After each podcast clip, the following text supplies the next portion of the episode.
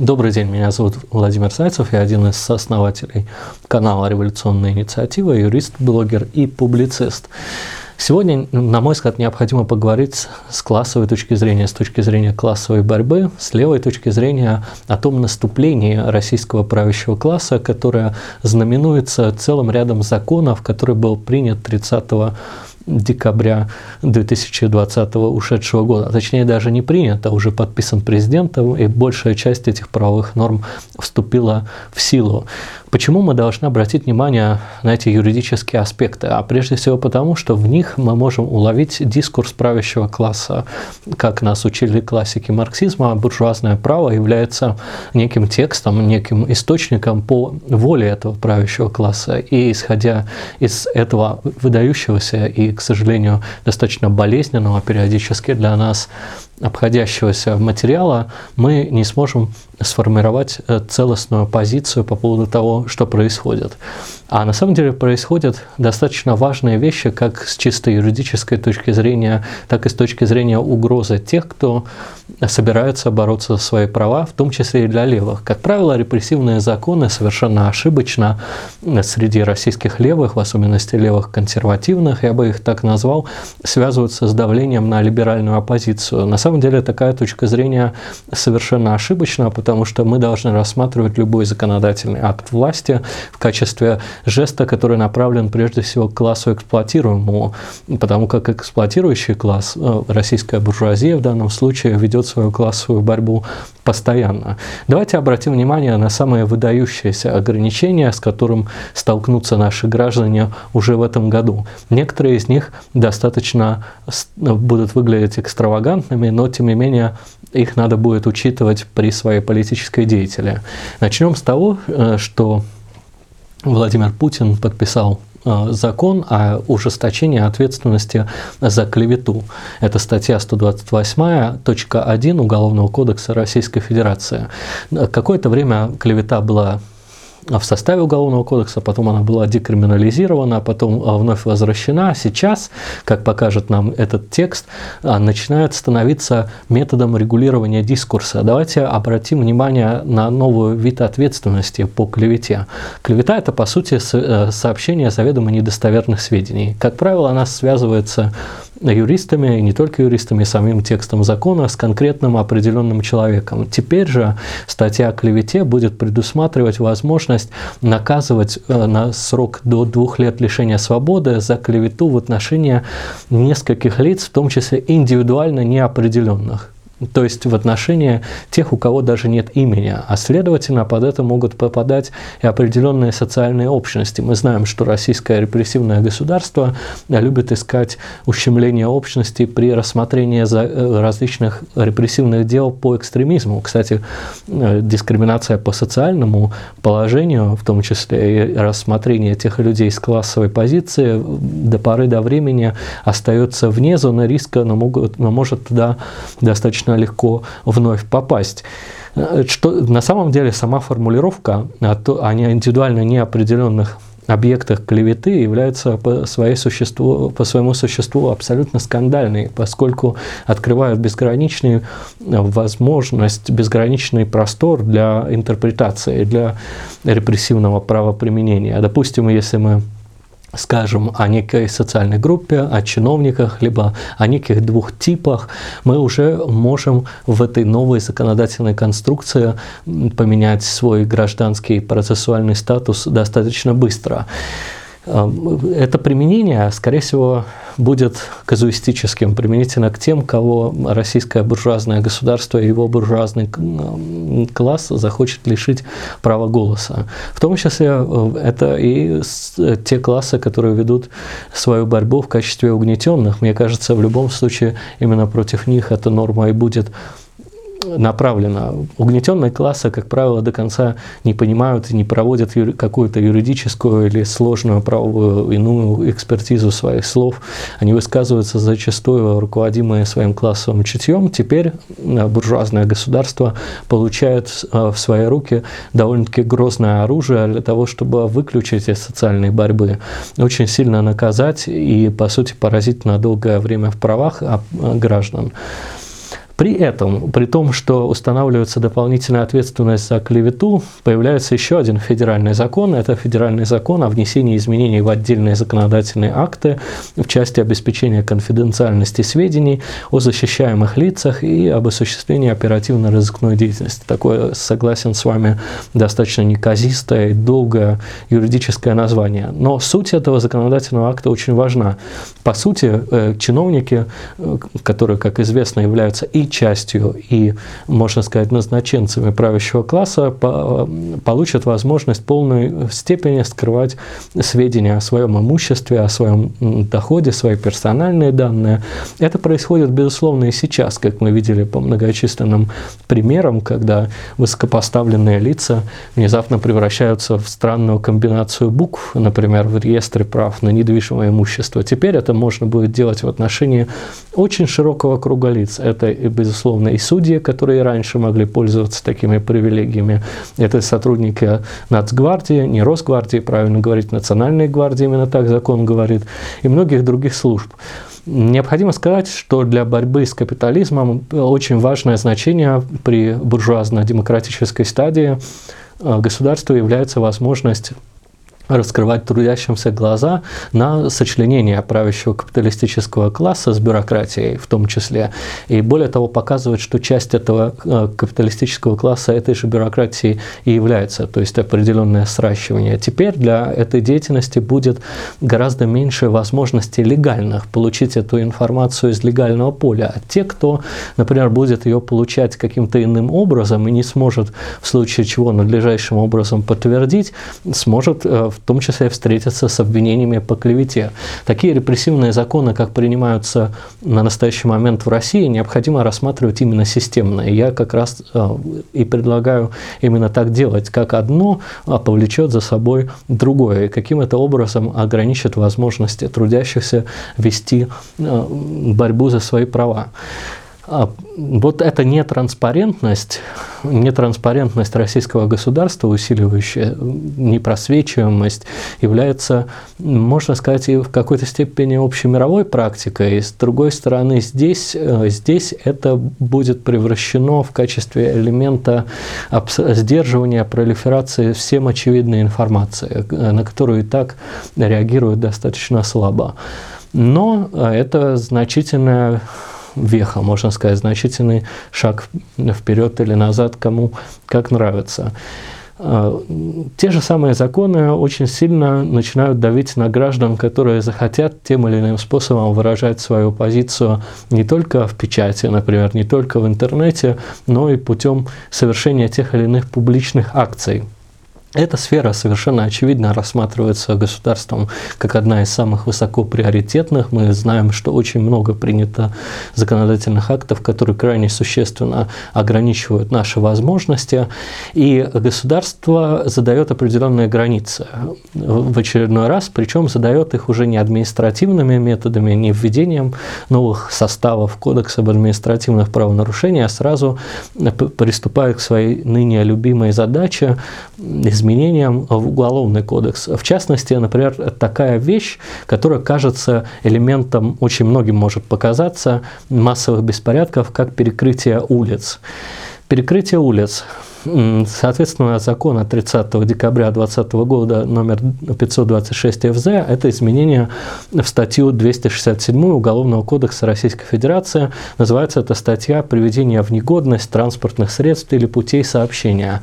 Там специально указано о определенных действиях, которые могут затруднять движение граждан и транспортных средств по транспортным артериям, которые могут повлечь определенный риск э, нанесения некого имущественного или физического вреда. Как вы понимаете, норма это достаточно широкого применения, и на самом деле не стоит считать, что она рассчитана на какие-то настоящие акции, связанные с перекрытием дорог, которые мы видим в других странах или которые мы видим, например, свои собственные истории в 90-е годы, в 2000-е, и, кстати, в относительно недавние, перекрытием дороги может быть признано, опять же, если исходить из самого худшего, даже такая невидная вещь, как переход протестующих в зоне пешеходного перехода, извините за тавтологию, потому что это, несомненно, могло воспрепятствовать движению транспортного потока, может быть истолковано российскими правоохранительными органами и судами в качестве тех действий, которые могут подпадать под это уголовное дело. Разумеется, легко представить, что с такими обвинениями будет относительно легко бороться. Да, с точки зрения теории, безусловно, можно будет э, доказать отсутствие соответствующего умысла и многое другое, но на практике мы видим определенную немоту российской судебной системы к любым доводам защиты при рассмотрении дел, имеющих политическую окраску. Таким образом, получается еще один сдерживающий фактор и очень существенный в виде уголовного наказания, а между прочим, это наказание до 4 э, лет лишения свободы, в том числе. Оно будет возможно после этого, хотя при соблюдении определенных условий, но тем не менее это будет очередным сдерживающим фактором и очередным методом, точнее э, подспорьем для точечных репрессий в данной стране. Э, мы видим, то, что все-таки, несмотря на инертность российского населения, растут определенные протестные настроения, настроения что не может не происходить из-за падения снижения уровня жизни появляются определенные, проявляются определенные психологические последствия долгой изоляции и изменения привычного ритма жизни в связи с распространением нового коронавируса. И так или иначе государство, может быть, и предчувствует, может быть, и ложно, может быть, никаких подобных выступлений граждан не состоится более, особенно в тех масштабах, которые, можно сказать, заправильщики этого закона предполагали, но они создают, сам правящий класс создает для себя возможность возможность очень резко изменять жизненную траекторию тех, кто рискнет выступить против этого государства методом уличного протеста. А, конечно же, без внимания российского репрессивного законодательства не остались в том числе и различные публичные мероприятия, из которых, например, вам в какой-то значительной степени, пусть сейчас, в последний год и не в такой, как обычно, состоят, а, состоит жизнь у многих политически активных граждан, в том числе у которых есть левые взгляды. Это в том числе, например, проведение разного рода пикетов, пикетных очередей, разного рода прогулок, которые применяются в качестве метода для обхода действующих законов, которые предусматривают а, вовсе не тот заданный уведомительный характер проведения публичных мероприятий, а сугубо разрешительный и крайне репрессивным. Вот все эти методы обхода по сути, новым законодатель, законом, тоже от 30.12.20 номер 497 ФЗ, прекращаются судам и правоохранительным органам даруется большие возможности, например, рассматривания одновременного пребывания граждан в виде прогулок, в виде совершения тех или иных действий, как разновидностью э, публичных мероприятий, с соответствующими последствиями в виде штрафов, которые в значительной степени за последнее время сильно возросли. А ведь, э, между прочим, это связано с так называемой Дадинской статьей по имени одного либерального активиста Эльдара Дадина. Это статья 212.1 один неоднократное нарушение правил проведения публичного мероприятия, точнее установленного порядка организации, либо проведения собрания, митинга, демонстрация, шествия или пикетирования. По сути, для уголовной ответственности достаточно двух случаев привлечения к административной ответственности, более двух случаев привлечения к административной ответственности за так называемые митинговые статьи. И мы видим, что эти дела есть, а, в частности, один из либеральных активистов даже более того, муниципальный депутат Москвы Юлия Галямина стала жертвой такого дела совершенно недавно, в декабре 2020 года. Можно по-разному относиться к ее взглядам, в том числе их категорически не принимать. С другой точки зрения, мы опять видим некий системный подход к ограничениям политической активности людей. Все меньше остается возможностей легально или в обход закона осуществлять публичные мероприятия. Все больше есть возможностей привлекать к разным видам ответственности за выражение своего собственного недовольства. Правящий класс таким образом себя весьма и весьма усиливает наряду с, того, что он, э, с тем, что он себя освобождает от э, многих обязанностей, как мы говорили раньше, и закрывает себя некой непреодолимой заслонкой, за которой должно быть не видно преступно нажитых капиталов, различных семейных взаимоотношений. Этим должны заниматься государственные институты, а не независимые журналисты. Э, так говорят очень многие законодатели, которые в том числе за этим стоят. Они говорят о том, что государство не должно переживать эпидемию эпидемии вторжения частных расследователей и вообще граждан. Но вот с точки зрения, например, борьбы пролетариата с буржуазией, это, как мы уже говорили, крайне э, останавливающее, затрудняющее борьбу за свое освобождение действия. А далее необходимо сказать о том, что тоже рассматривается зачастую достаточно монопольно за так называемыми либеральными организациями. Но мы сейчас поймем, что это не так. Я говорю о, как раз-таки о так называемых иностранных агентах. А федеральный закон о внесении изменений в отдельные законодательные акты в части установления дополнительных мер противодействия угрозам национальной безопасности а, делает возможным для государства признать э, иностранным агентом физического лица, и не просто так, а, а, например, за распространение определенной информации, за сообщение тех или иных сведений, если это является формой участия в политике, и э, при том условии, что это делалось в интересах иностранного источника, не только, э, не только в финансовых интересах э, иностранного источника, но и в других интересах. На самом деле, казалось бы, действительно, эта мера направлена исключительно против либеральной оппозиции, но на самом деле мы должны смотреть на этот вопрос несколько шире, потому что левое движение является по своей сути интернациональным, и оно должно даже, я более того могу сказать, обязано а, иметь связи со многими зарубежными организациями, в частности, например, в области профсоюзной борьбы, в области а, распространения тех или иных культурных взглядов, э, для межпартийного сотрудничества. И вполне можно увидеть контуры угрозы, которые такое законодательство создает для левого движения, которое не отказалось от своей, можно сказать, сущности, сущности как того, который не замкнуто целиком и полностью в рамках определенной страны.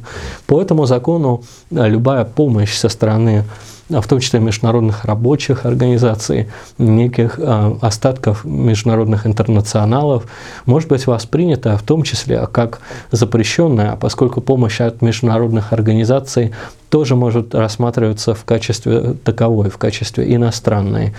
Левое движение теоретически может пострадать от этого закона даже больше, чем либеральное в значительной степени. Просто до левого движения пока еще у государственной машины и у правящего класса не дошли руки. И, скорее всего, они рано или поздно до него могут дойти, поскольку огромный силовой аппарат, который возник на просторах Российской Федерации, который значительно превышает советский, требует нагрузки себя определенной общественно полезной в кавычках активности, то есть э, очень сильному и эффективному служению буржуазии, чем они не применят воспользоваться. На самом деле этот статус иностранного агента перестал быть некой желтой повязкой, например, неким отличительным знаком инсигнией на человеком. Он начал предполагать определенный огромный комплекс обязанностей, который у такого несчастливого персонажа может возникнуть.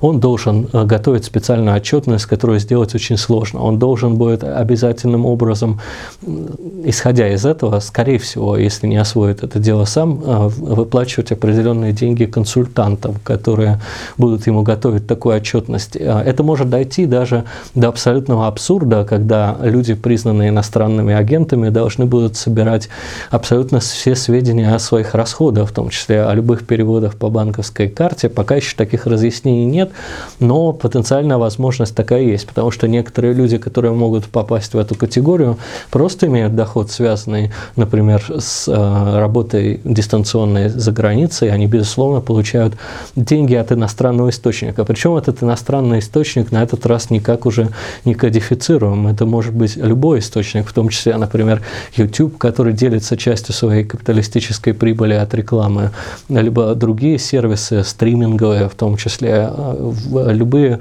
в принципе, места, из которых можно получить доход. Разумеется, это пока еще не автоматизировано. Мы не дошли до цифровизации применения наказания, до его подлинной неотвратимости, о которой некоторые футуристы из числа российских экспертов, которые участвуют в разработке законов, уже предполагают. Это будет использоваться для точечных репрессий в отношении тех людей, которые которые будут защищать свои права, по сути, во многом дозволенными методами.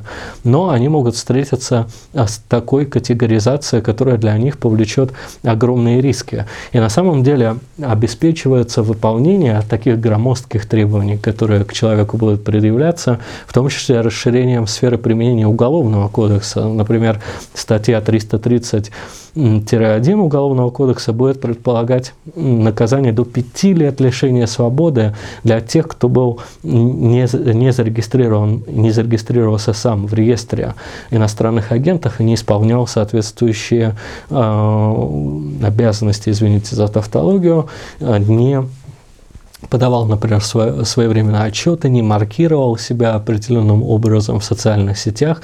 Как вы понимаете, это требует огромной дисциплины от человека. И, а, как я говорил, эта участь может не миновать и деятелей левого движения, в особенности тех, кто участвует в международной, можно сказать, профсоюзной борьбе или примыкают к тем или иным организациям, которые перешагивают национальные рубежи. А, например, а, вводится еще одно достаточно любопытное новшество, в кавычках, которое касается, допустим, финансирования митингов. А, очень сильно ограничивается круг тех, кто может эти митинги финансироваться. В частности, из потенциальных источников финансирования митингов полностью убираются международные организации. Следовательно, например, такие международные организации, которые связаны так или иначе с международным рабочим движением, отсюда исключаются тоже. И не стоит говорить, что этот закон никогда не будет применяться. Мы должны исходить все-таки из худшего. Мы не должны ожидать от а, российского буржуазного класса и его бюрократического аппарата какой-либо поблажки. Точно так же невозможно будет для финансирования собственных митингов, для краудфандинга, например, использовать зарубежные пожертвования, пожертвования, допустим, от иностранных граждан, а, лиц без гражданства. И ведь надо сказать, что а, можно получить эти пожертвования совершенно того не желая, когда открыт специальный счет. Кстати, он только один может быть, и о нем необходимо будет сообщать государству. Теперь невозможно будет ходить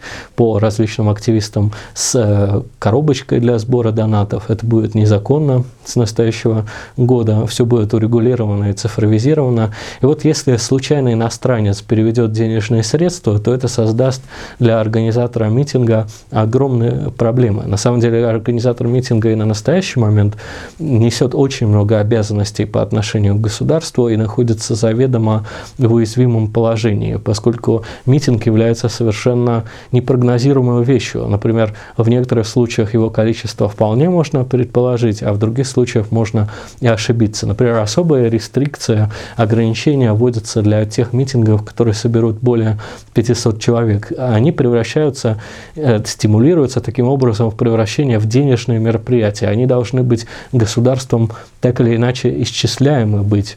На самом деле митинги до настоящего времени находились в определенной сфере, э, серой зоне, они не должны быть, на мой взгляд, финансиализированы, полностью обсчитаны в денежном эквиваленте, теперь же государство именно в эту сферу нас и загоняет. Таким образом, э, вот эти репрессивные законы, которые, как правило, связываются с а, противодействием либеральной оппозиции совершенно ошибочно, будут ограничивать в значительной мере и те, кто борется, в частности, за освобождение рабочего класса. И теперь в небольшое, э, небольшое заключение. Нам ведь интересно не только что, но и кто э, стоит за этим.